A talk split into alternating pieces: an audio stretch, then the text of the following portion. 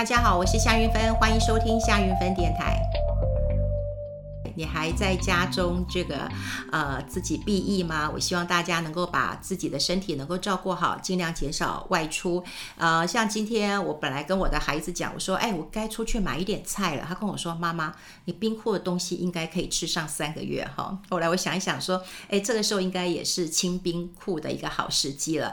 呃呃，到昨天我的儿子跟我说，妈妈，你今年已经开始买粽子吗？我说啊，还没啊。那他说，那我吃到的。我说，嗯，恭喜你去年的哈。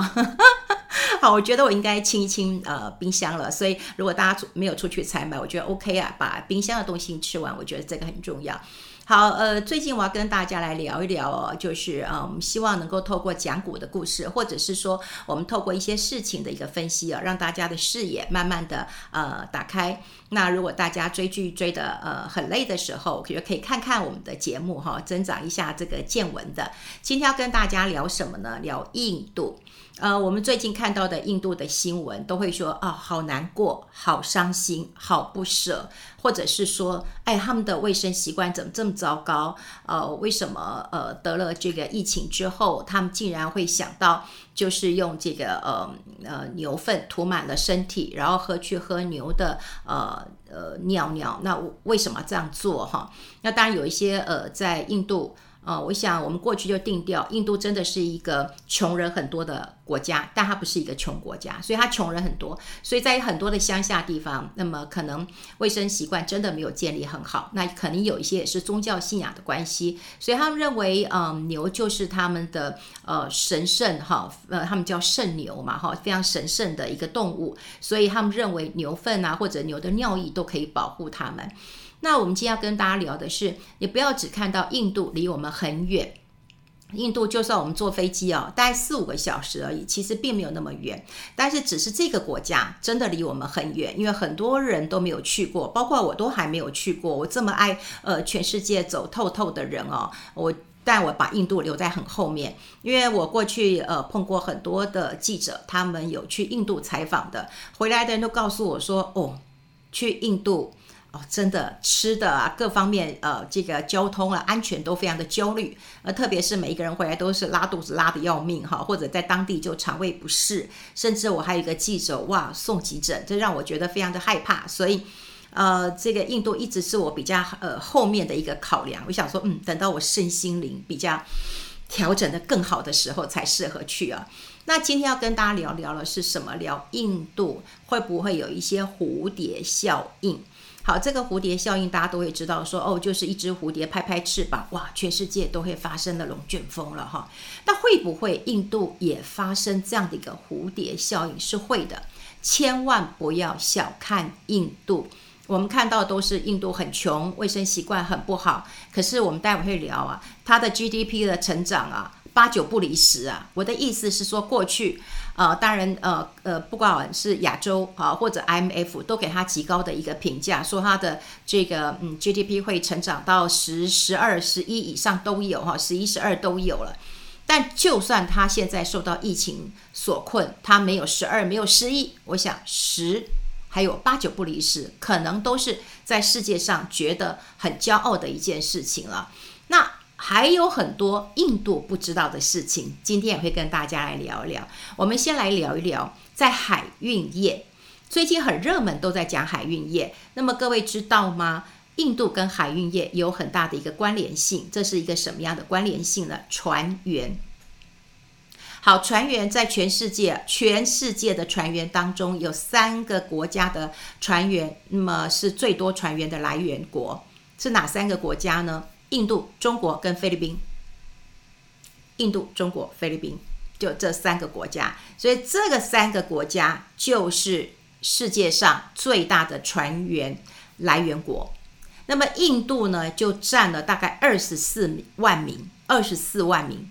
那全世界大概有一百六十万名的船员，好，印度就有二十四万名，算一算五分之一啦。就五分之一哦，那五分之一会造成什么样的一个影响？因为他们的疫情很严重，所以到了很多港口的时候，他们就说：“哎，你不，印度人不准下来。那你印度人不准下来，你不要搬货啦，你东西都不要搬了吗？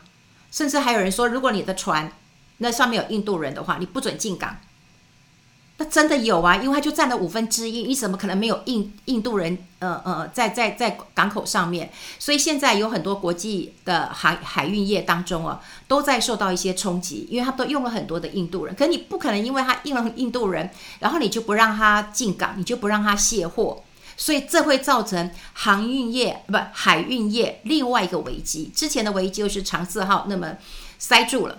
那这一次的危机，他们认为说不亚于长四号，因为这些如果呃这个船员都不能搬运，那整个货运又塞住了，或者你不让他进港，这也会塞住了。好，所以这也是未来在航运业要持续飙涨当中一个很重要的变数，就是各个国家会不会让印度人入港口，这个是关键。好，除了航运业之外，电子制造业。好，大家都知道，那么在班加罗，那么这个就是印度的矽谷。好，在班加罗这附近，那事实上有很多，你不要说全世界啊，还有很多台湾的代工大厂都在印度啊。好，都在印度啊。那还有呢，今天呃新闻也出来了，就说如果印度疫情恶化的话，全球的智慧型手机可能要下修嘞，就是因为印度的疫情变化，而且下修都要到这个八点五 percent。哦，这也是因为说有很多的呃，这个印度的员工都染疫了。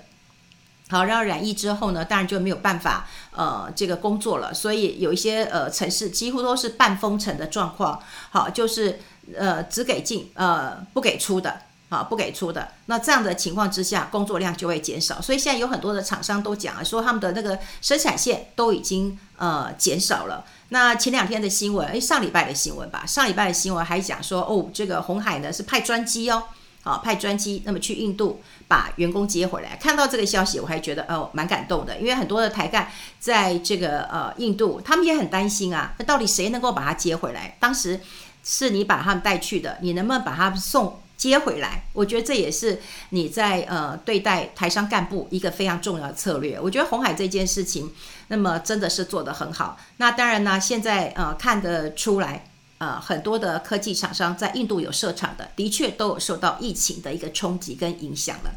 好，另外就是纺织业，呃大家都知道，你很多的衣服你翻开吊牌的话，有很多是 Made in India，就是在印度制造的。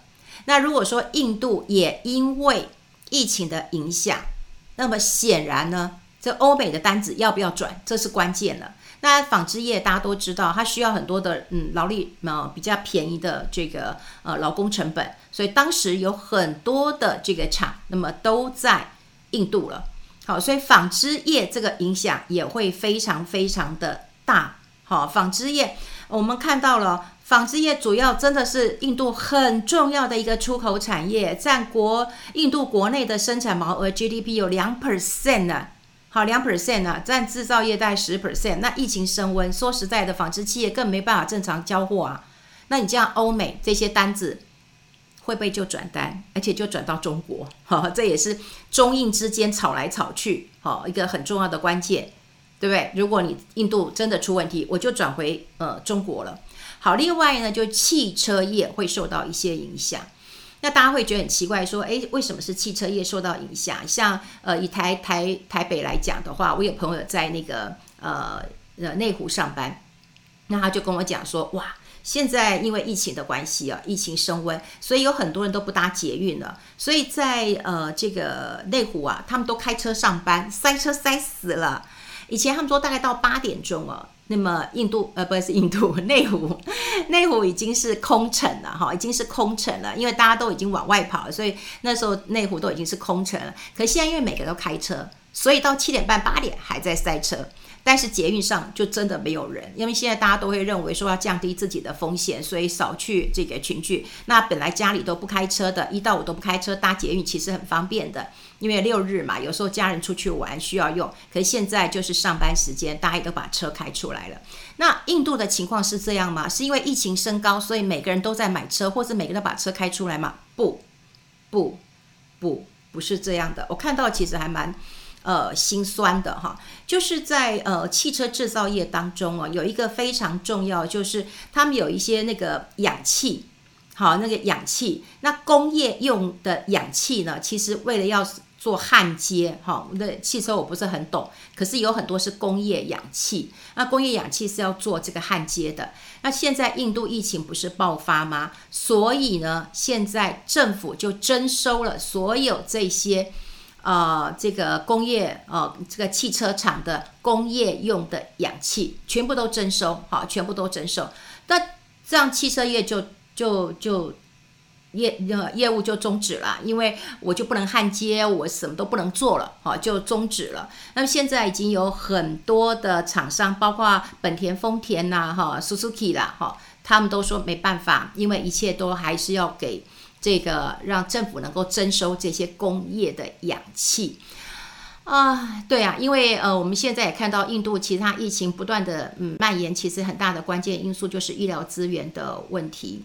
那医疗资源现在的状况就是氧气不足，所以他们要制造呃自己自制这个氧气。呃，上礼拜我还看到一个。网络的新闻我没有看得很仔细，因为我每次看这个比较难过的新闻，我眼睛都是闭着，然后嗯不敢看得太仔细。我知道是一个印度的明星，那呃他们呃进入了，他到医院去了，可是，一样没有人，一样没有资源，一样没有氧气。那我好像觉得我看过他的电影，可是他也是说他在等死当中，所以看得真的蛮难过。就是说，呃，疫情这样的一个冲击，就算你贵为电影明星，可是你进了医院。那你也一样没有办法受到这样的一个照顾啊，也是一样没有氧气的，所以看到嗯，这蛮难过。所以你想想看，汽车业也会受到一些冲击。那另外疫苗的供给，大家都知道，印度其实是一个嗯，这个药学好，我们还还有很多医学哦，真的不要忽略它哈。其实，在呃国际上，我还看我还听过我一个医生讲，就是说像欧洲啊哈，就是欧洲有很多有钱人。他们所有自己私人的呃这个医生之外，他们有时候都还会有一些呃印度的医疗团队，也就是说他们会给他第二个意见。我们都知道说啊，比方说一个医生叫我们要开刀，那我们开不开？我们就问 second opinion，就是说第二个医生的看法怎么样，然后我们自己综合判断。可有钱人他们不是这样子，他们除了有医本地的医疗团队之外，他们其实在印度还有医疗的顾问。来帮你说，哎，评估一下你这个刀到底要不要开，或者你这药到底吃不吃？哈，这有钱人的思维是这样，所以医学上其实很有，呃，印度人其实也有一席之地的，特别在欧洲人的眼中。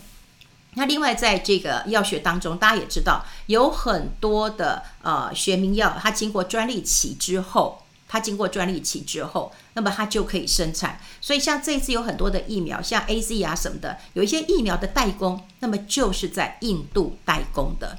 那我我那时候看到这个新闻的时候，其实我心里的 OS 说：哇，那印度疫情这么严重，那你自己有在代工疫苗，能不能 A 一点下来，先让呃国家这个自己能够自救？但当然是不行的哈，因为像欧洲啦、美国也是催他们的疫苗催得要死的哈，你不可能呃这个这个这个先按杠下来哈，这大概是没有办法能够做的事情。现在只能看到就是说，是不是呃印度可以。